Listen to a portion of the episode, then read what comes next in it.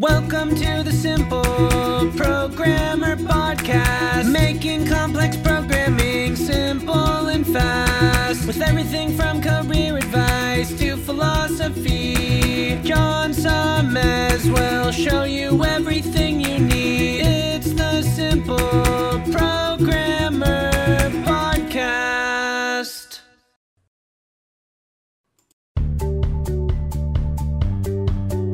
Welcome to the Simple Programmer Podcast, a short mix of career advice, philosophy, and soft skills from successful author and software developer John Sonmez.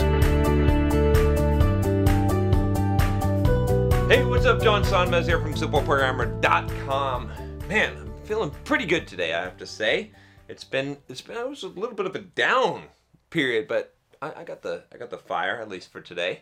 We'll see how long it lasts. Hopefully for for a while. And and part of it is I've got a pretty exciting email that I want to reach you guys. I love doing these success stories. I love when you guys send me these because it always amazes me, right? In fact, some of your su- success stories make me jealous. Sometimes I'm like, damn, I, I wish I was as good as as what uh, what what people think I am. No, I mean, you know, sometimes I, I struggle with. I'm like, man, I, am I as productive and awesome as I used to be? And and you know, as, as these people that are giving me these successors are kicking ass, and and sometimes I have to realize, uh, you know, maybe maybe this uh, this working your butt off and, and whatnot and improving yourself is is a young man's game. Nah, I'm just kidding. I'm just kidding. I'm just kidding. Uh, you know, you, you gotta you gotta keep on improving your whole entire life. But you know, I really enjoy your guys' success stories, and it's really cool. It's really inspiring uh, to me to, to see to see these. It keeps me motivated, honestly, to see what you guys are doing. But uh, this one, I'm gonna keep it anonymous because it's got some some numbers and some sensitive information in here. But uh, this is from we'll call him we'll call him Joe. I don't know. Do we have to call him anything? I hate to. I, I kind of want to use his first name. I think I can use his first name because I, I, I. How could someone identify you from your first name? You know. So we'll say well, his first name is Scott. Okay. Uh, Or, or maybe that is. Maybe it's not his first name. I don't know. All right. He says, "Hey John, I figured I'd go ahead and share my success story in the case that it may provide some benefit to you." At this point, watching your videos over the past year has added quantitatively measurable uh, added a quantitatively measurable impact on my life. The short story up front is that I have four and a half years of industry experience as a software engineer. Okay, I want you guys to get this. Four and a half years, okay? Uh, and I was just offered a job at a public company for just short, uh, just shy of 400k, $400,000 in total annual compensation in a non-San Francisco or New York office. Okay, and he even got the hyphenation right on non-San Francisco or New York office. That's pretty good. All right, that's pretty. That's pretty amazing. All right. So, four and a half years experience, almost four hundred thousand dollars. That's pretty damn good. All right. See, this is why I get jealous of this stuff. All right. So my story, and in the context of anonymity, is that I have always been a smart guy, and I I've been loving uh, slash been good at programming since age thirteen. My career has been going well. I've been recognized as a great programmer, but I'm also a really nice guy and I didn't even negotiate my previous two jobs because I believed I would get money as a result of being recognized for my hard work. Can we all just take a second and laugh at that? oh, the naivety, the naivety of so many of us at times. But there's good news. Scott figured this shit out. All right.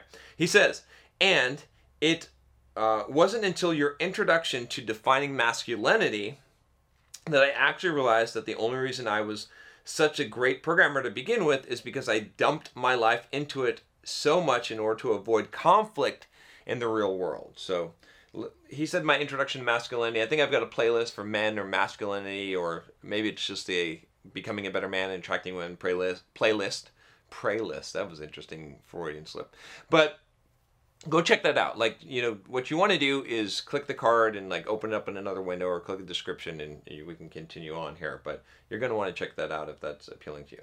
I realized that my whole life I'd optimized for being a nice person because I thought that was good. Point you to a video on being a nice guy, which you should check out as well if you, you have this problem. But it turns out that I was optimizing for the wrong thing and wasn't actually doing anyone any favors by not being confrontational in general. I'm also married, so why would I ever why would I ever ever take any actions to be more desirable to random women? Good question, right? Why would you do this? Okay.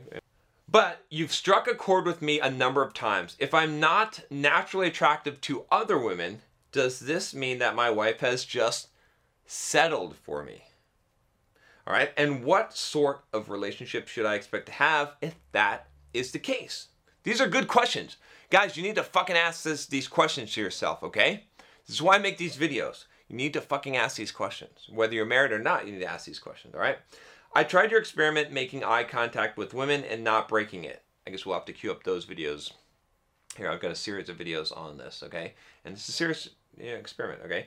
Uh, so he says, I tried your experiment of making eye contact with women and not breaking it. As long as I wasn't in an ambiguously safe location, such as the subway or the streets, doing so generally resulted in subtle and seemingly involuntary positive responses that for me I would have previously considered an, anom- an anomaly.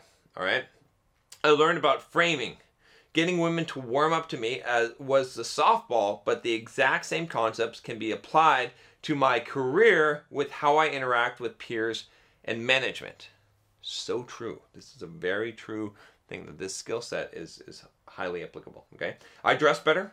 I'm more well groomed. I make eye contact. I don't apologize. I tell people what I want, and I tell people when I have a problem with them. This is now my belief. It is now my belief that men's measure of attractiveness to women and the ability to successfully manage a career are one and the same and that hypothesis is con- and that hypothesis is consistent with the premise that women are instinctively attracted to status, which I also learned from your channel and read more about independently. Now, I believe that the more real world problem I actually have of resisting tangible temptations is better than my previous problem of being a person that is barely noticeable to the opposite sex. So, Okay, that's good, right? That's a better problem to have. I agree. It is a problem, but it's, it's a better problem to have. Because you see, you can't really make a choice unless you have freedom to make choice. If you don't have options, you haven't made a choice in life. So when you tell someone that you value them or you make some kind of a choice and they know you don't have any options, it's not special. But when you do have options and you make a choice, you're actually choosing, right? And that's the difference. And that makes a whole bit, a whole big amount of a difference in a relationship. But anyway, he says, ironically, I'm also 31, which was the same age you also claimed was the year that most males become men. I read your book. I need to treat my career as though I'm managing a business, not a social network of friends to arbitrarily create.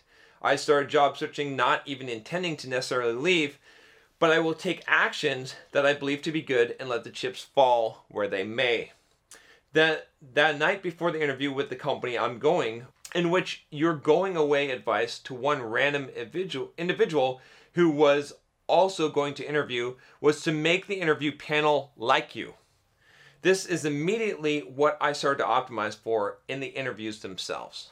There's a lot of gems in here. So, you know, this is true and this work. I want you guys to see a real world application of this, okay? He says, I felt the questions became easier for an architecture interview where the interviewer at says, You're missing this item as a hint, I shouldn't respond with, Yeah, I was going to get to that. It's actually better to respond in a joking manner with, That's an excellent idea. During all of the talks with the recruiters, I wasn't hum- a humble job seeker this time. I presented myself as an individual that generally got what I wanted because I knew I was worth it. I negotiated from an initial offer or at least magnificently better uh, than than last time, in part because of being comfortable asking the uncomfortable question of getting even more money, even when the initial offer was a life changing amount.